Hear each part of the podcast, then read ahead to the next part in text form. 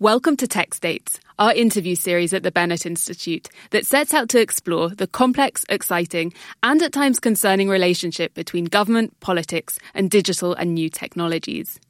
The uptake and usage of technology by any part of a state can reflect and often amplify that state's specific ambitions and desires for the future.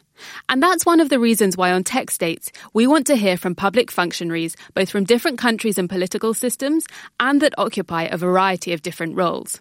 So today, I'm rather far from the fens of Cambridge. I'm in Israel, and we're going to hear about digital government and the emergence of a GovTech sector here. My interviewee, Shai-Li Spiegelman, couldn't be better placed to talk about these themes, as she's CEO of Digital Israel, the digital government team established by the Prime Minister just over four years ago. In the discussion that follows, I speak to Shai-Li about cross-ministerial collaboration, about digital talent pipelines for the public sector, about the growth of the Israeli digital health market, and about the challenges and opportunities for startups to work with the state. Needless to say, the Bennett Institute is a space for debate, and the perspectives of our interviewees don't necessarily reflect our own views.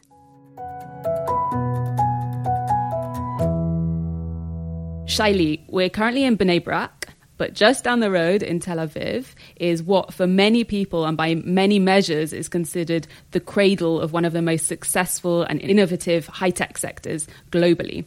And I'm wondering the extent to which, when Digital Israel was founded, that role of the high tech sector had an influence on the decision by the Prime Minister's office to found Digital Israel. Well, thank you, Tanya. Hi, good morning. Yes, definitely, this is, was a major part of the decision because we, uh, Israel is the startup nation, as you mentioned, and we're very strong, but somehow we couldn't see all of that DNA in the government. So all this creative entrepreneurship, innovation did not appear in, in the government. And we thought the need to be a centralized unit to make sure that all that innovation and, and all that creativity comes into the government and change the government and transform the government. So the private sector had a very important transformation, digital transformation, but that revolution wasn't strong enough in the government. So major part of our role is to be a bridge between the startup nation and the government and the public sector in general. So how you bring innovation into the government and how you uh, leverage the startup nation into the Israeli government. And in 2014, when Digital Israel was established, what were some of the foundational ambitions for the office?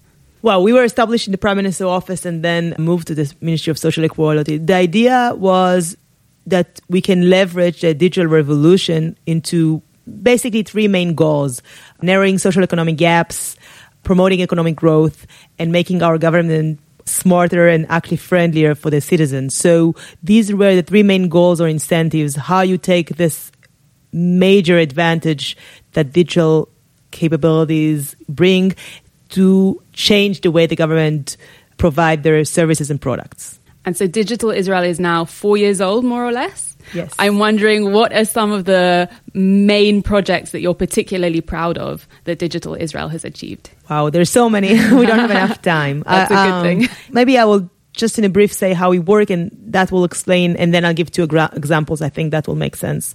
So we have made, I guess, two different roles. One is to build capabilities in other ministries in the government, meaning uh, help them become more digital. In that regard, we're working with few ministries that the government decided Ministry of Health, Education, Welfare, Economy, Justice, and now we'll start with the Tax Authority and Social Security. So when we're working with these ministries, we're trying to help them build their own capabilities. So there are tens of projects from digital health or digital education, working in how you work in classroom and change the way the teacher teach to telemedicine in healthcare and other things in other ministries. So there's a lot of projects there that we are very proud of, and the ministry is actually uh, made major advancement in the last four years since we are established. The other role is to lead projects that are usually or initiatives that are usually cross ministry so there's no one clear owner. And there we're leading things that are horizontal to the government so I can think of uh, maybe two or three projects we led in the last four years that are really impactful and meaningful. So one of them I would think of Campus, which is our national platform. We actually developed a national platform for e for MOOCs or for e-learning based on Open edX, and now we are providing courses to open free massive courses to from higher education courses from all the major universities in Israel to English to ultra Orthodox and Hebrew to our minorities and SAT uh, preparation courses and high school courses, teachers trainings, doctors training. So there's ton of courses.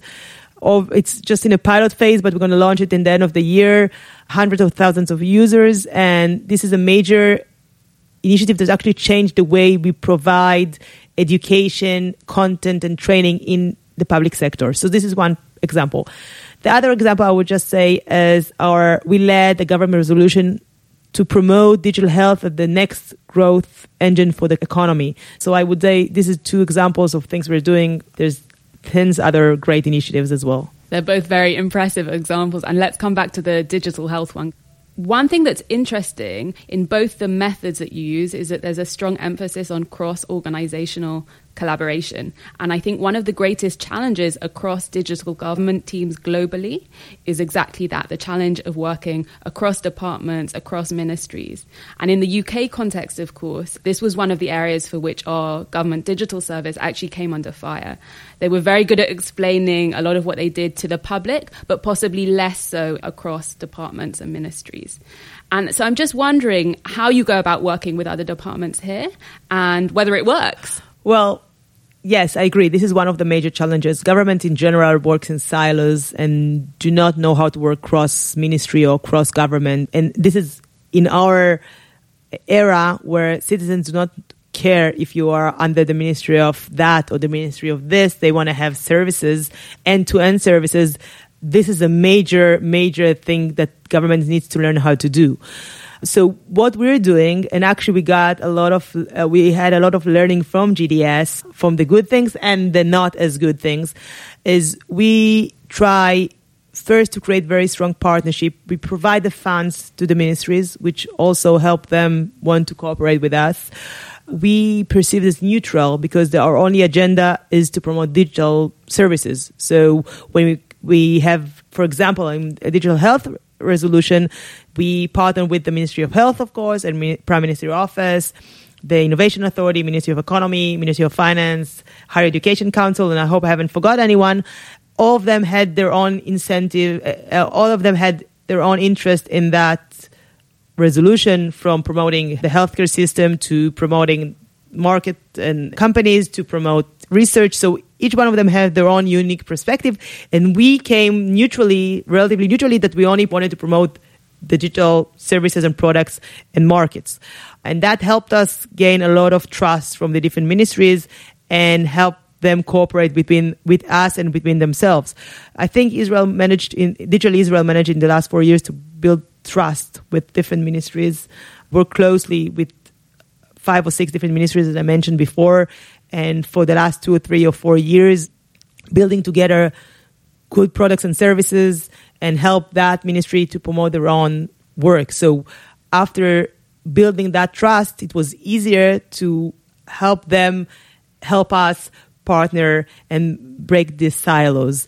I think also ministries understand the importance of partnerships. They just usually have it's hard for them to partner but there's no third organization that help them in that process. And that's where we come in. And I know that part of your approach is to put chief digital officers within ministries. And I'm wondering how important that is to have a, direct conduit between Digital Israel and the specific ministries. Yes. At some point very early, we realized that A, that we need someone in the ministries to help us help them do the work or do the transformation they needed, but also we realized that that function as chief digital officer of a ministry is a critical function that is missing. So they, in Israel at least, there were some gaps between the IT or the CIO of the ministry and the business people in that ministry. So lack of information and partnership between that these in some of the ministries between these organizations. And we thought there was need to be a centralized position that understand technology and can speak technology and with the CIO, but also can understand the business side and can translate between business and IT or technology and doing all that with the eye on the citizen or the business or making sure that all the citizens' rights are are kept. So that function was really critical, both for the ministry itself to meet, be sure to be able to do the transformation in that ministry, but also for us, as you mentioned before, as our proxy in that office. So I think this was a very good decision to do. We already have chief digital officers in most of the ministries we're working with.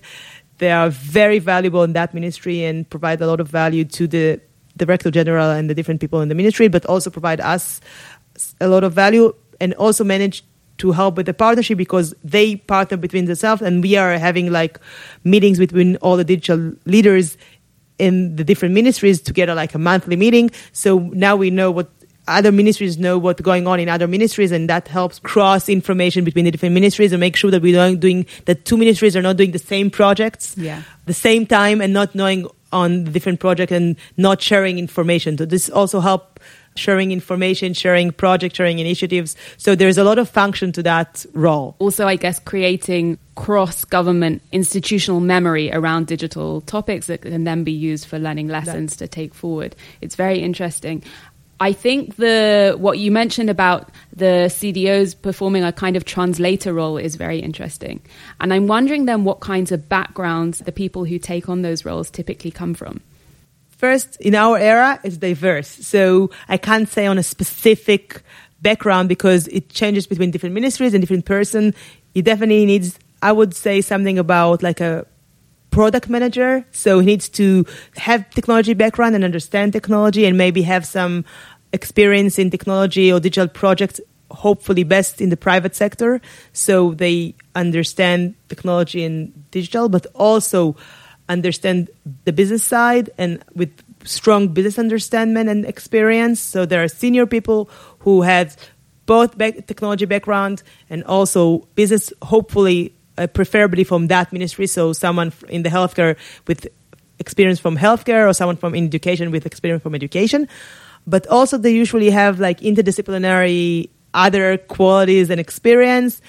Also people person, so they need to be able to work without authority because they don't have formal authority, but they need to manage to work with all the different VPs in that ministry and help them and convince them to move and let them be involved in their project. So soft skills is very important, technology background, business background, diversity, interdisciplinarity. So it's very unique person that can do that role. I think it's more or less what product managers are because they have to do the integration the orchestration between the different from thinking about data and uh, customer journey to technology to processes. So they have all these different capabilities and functions they need to be able to coordinate and, and orchestrate. It's a very special skill set to have. Yes, but there are people who can do that. Actually, the human capital dimension is often very challenging for digital government teams. And Israel is interesting in this respect because one of the reasons that the Israeli high tech sector is thought to be so successful is because it has a technological pipeline provided by the IDF, not least. So, for example, the cyber industry has greatly benefited from elite technological units in the IDF, such as 8200 and Talpiot. So, clearly, there isn't a deficit of technological talent here, as perhaps there might be in other contexts. But I'm wondering what some of the challenges are for you in terms of recruiting digital talent to come to work in the public sector. So, whether that's in Digital Israel or in a CDO or product manager role in one of the other ministries, and how do you attempt to overcome that challenge? I will start and say that when we started to do this, the Digital Israel strategy or the government digital strategy, we realized there are three main horizontal barriers that we need to think of. One of them was human resources, and I will talk about that in a minute. The second one was procurement, which we found out was a really meaningful barrier. And the third was regulation. So we realized that we in Digital Israel need to deal with all the three different barriers because they will meet us in every ministry, in every project we're going to do. In terms of human resources, we actually have two or three different things we're thinking of and doing. A, we realize that we need to train also the people in the ministries and the civil servants because they need to know how to lead change in, in the, the digital era. They need to know how to lead and manage digital projects and initiatives. Almost every service or product government provide these days have a digital angle to it. So they must understand what is digital, what is data, what is customer journey, what is all these new trends that, that are coming and how they can be integrated in their work. So we initiated a training called Digital Leaders, which we actually took senior people. We are now in the third cohort, the third year. We took senior uh, civil servants, about 40 each year from different ministries, for different players in the government. And they sign up for a one year course. It's on the job training, so about 20 or 25 days during the year when they learn how to lead how to be digital leader. This was very successful, not only for their knowledge and experience and now going after that course they're going back to their ministries and the daily work and they see different things with different perspective but also to create for digital israel and um, digital israel ambassadors in the different ministries that help us so one answer to your question is we have to do training to civil servants that are not technology people at all but they need to understand because digital is not technology, is the way we provide our services and products to the citizens of, the, of Israel. The second thing we realized we need to start to recruit out of, out of the new professions, data scientists. A lot of data scientists, a lot of people think about customer journey or customer needs that people from psychology or anthropology background they are not technology people they are not civil servants people who know how to do processes and how to rethink redesign processes all these new capabilities and professions that the government did not have. So, because in the past we didn't need them and they weren't existing at all now are here so we are now working on a central tender with the ministry of finance to help ministries recruit these kinds of new professions and we want to make sure that each ministry that when it design its new service or product has these people at work with him designing that process. So from people thinking of data and decisions based on data to people think of the user needs and do usability and user needs and user tests, which Israeli government at least didn't do until recently, and so on and so forth. So the second thing we're doing is to make sure how we can recruit and work with consultants on that professions easily and with market prices. So this is the second thing we do. And the third is as we mentioned, bringing digital CDOs into the ministries. So this is a comprehensive solution, and now we're actually building more and more strategies into that. Maybe opening a hub, working with startups and accelerators. So we have different other different solutions that we're thinking of, but this is one of the major, major thing we need to do if we want to make sure that the government go through that transformation and not just Digital Israel, the entire government. And how do you incentivize, say, a data scientist to come to work for the state, then, for example, going to a tech giant? Well, I don't know yet. Or a startup. a, we convinced our civil servants authority to pay, I wouldn't say as much as the private sector pays because these days there's a lack of data scientists and it's expensive everywhere, but at least pay a reasonable salary that it's making sense for th- someone like that to come. So we're working on that, and I think there is a big understanding in our civil servant authority that they need to provide new solutions if we want to bring these kinds of people. Second, we provide, we invite them to come for like res- military reserve. So come for a year or two years. You don't have to come for you until you are retired at 65. You can come to do like two years in the government. That person will get a lot of experience because the amount of data there is in the government probably doesn't compare to anything else in the private sector. So they can gain a lot of experience and deal with very complex data issues. And on the other hand, I can contribute to the government or to the country and, you know, do something which is meaningful and with impact, with social impact. And after two years, they can go back to the private sector and, and get whatever they want in Google or Facebook or private sector companies. Um, I think we can bring a few people. I don't know how many, but we're still working on it. But uh, we learn as we go. I think relatedly, another approach that distinguishes Digital Israel from GDS, for example, is that from the outset, if I'm right, there was a dual emphasis here, both on product development within the state, but also nurturing a GovTech sector, so startups working with government as client uh, that could serve Israeli government and contribute to economic growth by producing products and services for other markets as well. So that's something we're really just beginning in the UK at the moment Why did that dual approach seem to digital Israel important from the get go? Yes, as I mentioned, we had three main goals. So narrowing social economic gaps makes sense, but also promoting economic growth. And if you want to promote economic growth, you have to think about the economy. That goes hand by hand. So from the start, this is one of the goals that we were trying to do. And also we understood that if we have a very strong GovTech market or GovTech economy, that will help the government be more innovative. So the more we have people understanding GovTech and providing solutions and products and services outside of the government, the more that will influence also inside the government. So we thought that makes sense. We actually did a few things around that. We launched a fund together with the Innovation Authority that actually sponsor or provide funds to startups in the GovTech area from education to smart cities, healthcare, transport, transportation, and so on. We actually this now recently launched our third fund, already sponsored about I guess hundred startups, which is cool in the first two funds. And now we received almost over 200 applications for this third round, which we haven't processed yet and haven't chose yet, but uh, we will choose very cool companies. So from fund to fund and from year to year, there are more applications and more startups. And what we learned from that is that it's working. So more companies are initiated in that area, which is great because this is exactly what we wanted to do. So this is great. We also provided the fund because we understand this is these are areas where it's hard to get funding. Exits are not as clear. The sales cycle is very long when we work with governments.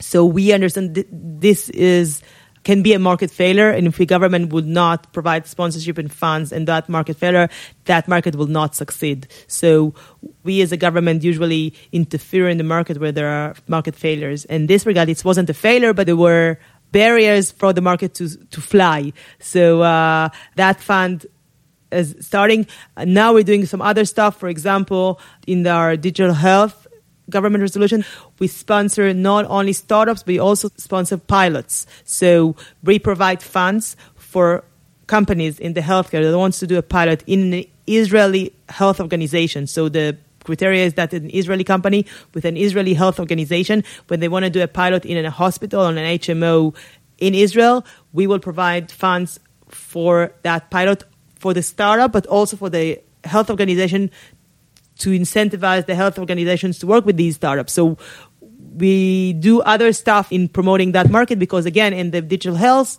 market, we realize there is a barrier for health organization to partner with startups and do these pilots because it's very expensive. This is not the day job of the, the HMOs and the hospitals. And if, if we want to make sure that startups do pilots here and not in the US or UK, we have to give provide incentives to both the health organizations and the startups to partner together. And this is part of the government solution that I mentioned. And it's actually uh, there's a lot of interest in, around that as well. So part of the success of cyber was getting academia and the business community and government all to work together and to kind of foster a broad-based ecosystem. To what extent is part of the strategy for uh, developing the digital health agenda also to go about that? Exactly the same strategy. We learned a lot from what we've done very successfully actually in the cyber. And yes, uh, so as I mentioned, part of the government resolution is the Council of Higher Education because they are in charge of all universities and research, and they provide a lot of fund. We actually launched $60 million fund together with Digital Israel and Ministry of Finance and the Council for Higher Education, but also with private philanthropic organizations to provide funds to researchers in the area of digital health. So specifically for digital health. So yes, also provide working with academia and research major role in that resolution, working, as I said, with startup through the Innovation Authority and the Ministry of Economy, working with health organizations through the Ministry of, of Health. So yes, the idea of creating an ecosystem that is more than the sum of the parts is critical. So we are trying to work with all the different players in that market, also with multinational companies that come to Israel, also with pharma companies. So we are trying to work with all the different players in that ecosystems.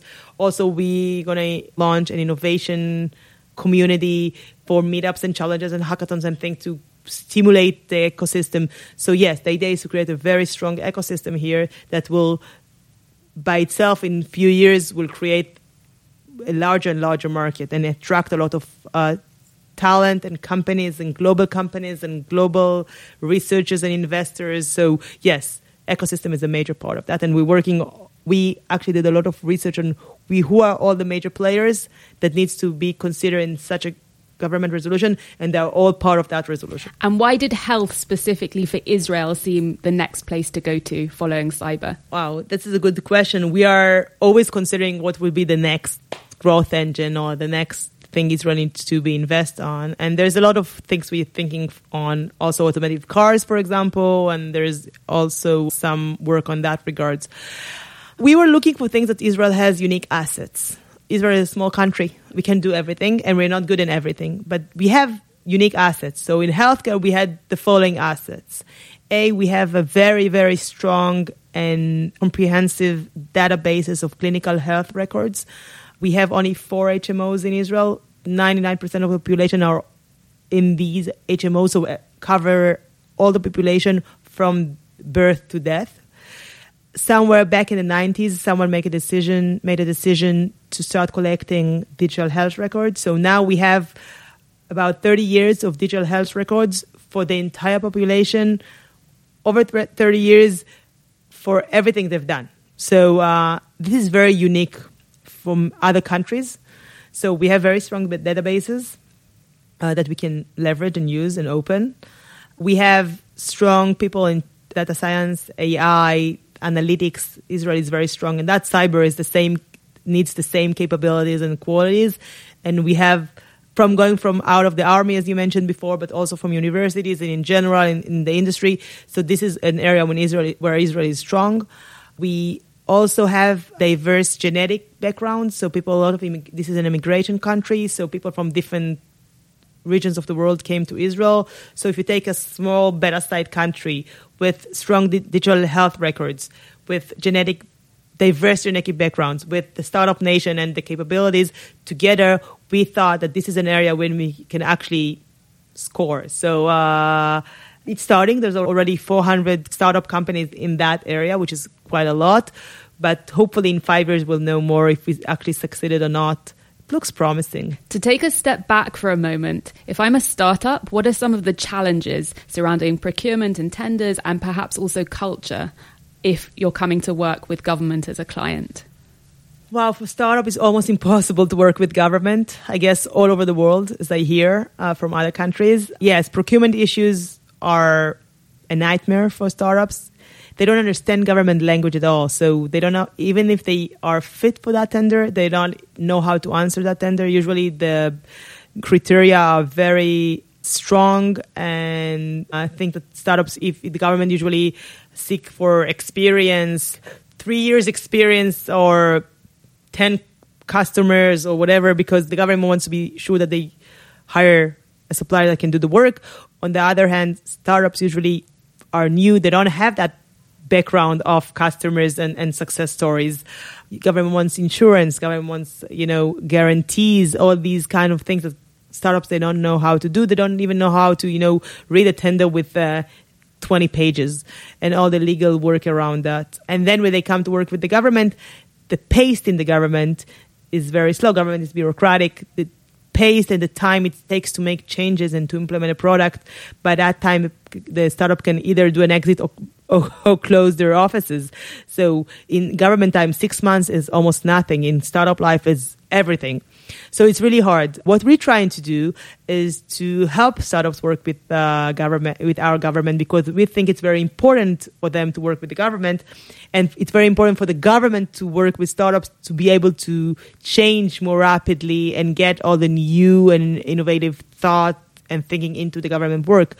So we issued a, something called the challenge tender, or challenge tenders, because we had a few already. The idea is that until recently, government knew how to uh, tender a solution. So I need X, or I need 10 computers, or I need an application to do X, but they don't know how to tender a challenge. So in some cases, you know what the challenge is, you're not sure what the solution is. For example, diabetes in kids there's a major problem with diabetes in kids. We don't know what the pro- solution is. Would it be an app? Would it be a software? Would it be, I don't know, something else? or supervising construction sites. We know we have a pro- problem with that, but it could be you can use drones, but you can use applications or data analysis. You can do a lot of different things. You know what the problem we want, you know where you want to get, but you don't know what the solution is. So we issued a few challenge tenders when we, and it's specifically for startups. So when you say to the startup, hey, this is my challenge, as I said, uh, diabetes with kids, please provide possible solutions out of the 20, 30, 40 startups that actually apply to that solution, we choose few, three, four, five, to do a pilot or proof of concept. So at the first stage, you don't have to prove or don't have to do like scale nationwide solution, but startups usually can't. They have to do only the proof of concept. So we give them one hospital or one area or one construction site or whatever the, the challenge is, and they do the proof of concept.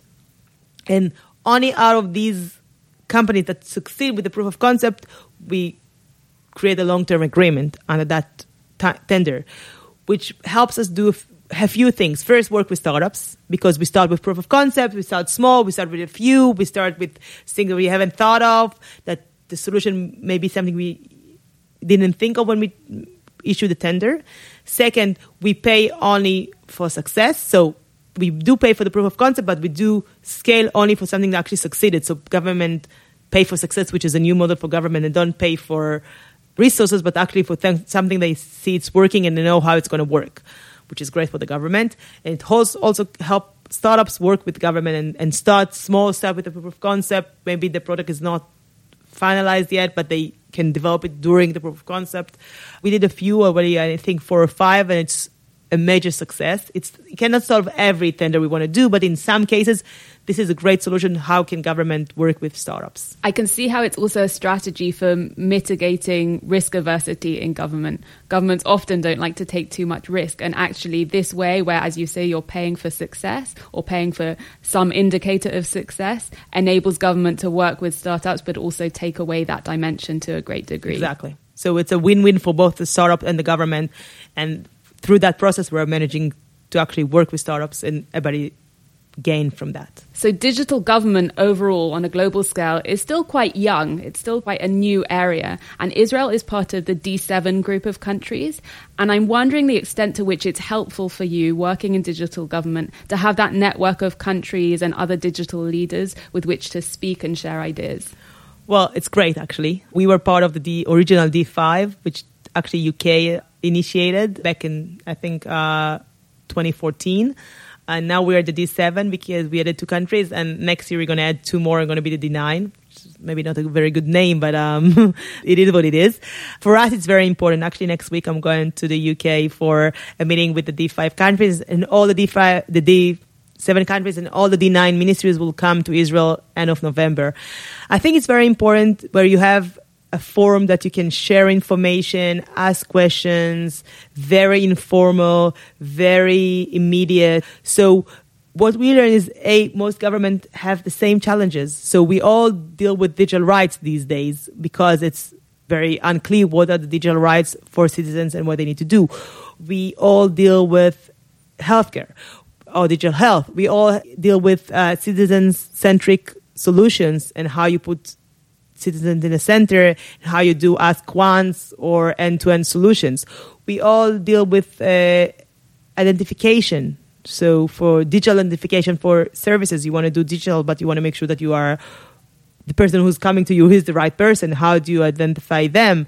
So most governments in these areas have the same challenges, or most advanced com- countries, which help us actually cooperate, share information on the same problems, and get ideas from different countries.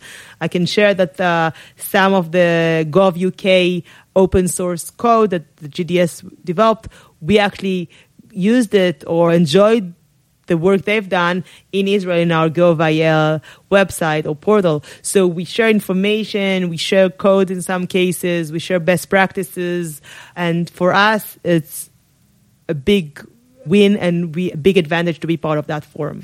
You mentioned some of the common challenges and solutions, but actually the D7 group of countries is rather diverse both politically and demographically. And I'm wondering the extent to which some of the differences of context actually come into play when you're talking about digital strategies.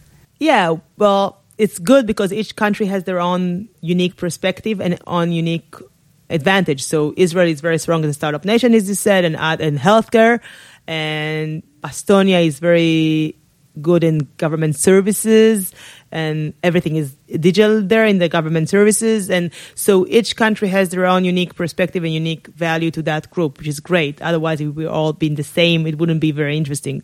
So yes we get different perspective and different ideas how to deal with digital challenges. On the other end no matter what country what size we all deal with the same challenges and more every year new challenges. So now it's blockchain or ai or you know uh, digital rights and data. The issues we started four years ago are not the same issues we have now and it's every year it's evolving and it's good that this forum is very flexible in terms it open for new ideas and new subjects. It's not very formal diplomacy forum but very agile digital forum which we change our issues we change the things we want to focus in based on what's coming. So by now we change a lot of the issues and every year we consider from scratch what we want to focus in. So yes we are diverse but eventually most of the countries have the same challenges. This leads to my final question at the Bennett Institute, but also more broadly across the university, we have a lot of students who are interested in going into careers in public policy. And I'm wondering what you think is most important for them to know and what skills it's most important for them to have as they go forward and become policymakers in a digital age. Wow. I would say there's no one thing that is important because government today reflects society. So whatever important for society is important in the government we are trying here, Digital Israel at least, to use private sector capabilities and skills and not be like a conservative civil servant. So whatever works in the private sector, you need to be team player. You need to be able to do cross functions, uh, collaboration. So collaboration, team player, think quickly, think strategically, high level thinking and all that things that's very important when I work for Microsoft. Also for me, in my perspective, are important for the public sector, and this is what I'm looking at people that are coming work for me. So usually these kind of qualities we are looking here in the government, at least in digital Israel. So I think they need to have patience. government is, I did the transformation from the private sector. It's not an easy transformation. You have to understand how large organizations work, and you have the stamina on one hand, but the patience to work with bureaucratic organizations, the willingness to change and fight for the things you believe in, which is important. Things that are very easy in the private sector are not as easy in the public sector, and you have to be ready for that and to know what you're coming for. Some mornings when I, you know, it's really hard to understand why we are here. I realized that I came here because I knew it's going to be hard. If it was so easy and was the same as working for Microsoft, I shouldn't have come. You know, they wouldn't have need me or other people to do it. But I came because it was hard. I came because I wanted to change the government. I came because I wanted to do good policy. I came because I wanted to contribute to my country. That's why I came. When we think of digital transformation, patience is not always the first word that comes to mind. So I think that's a good note to end on. Thank you so much. You're welcome. Thank you for coming.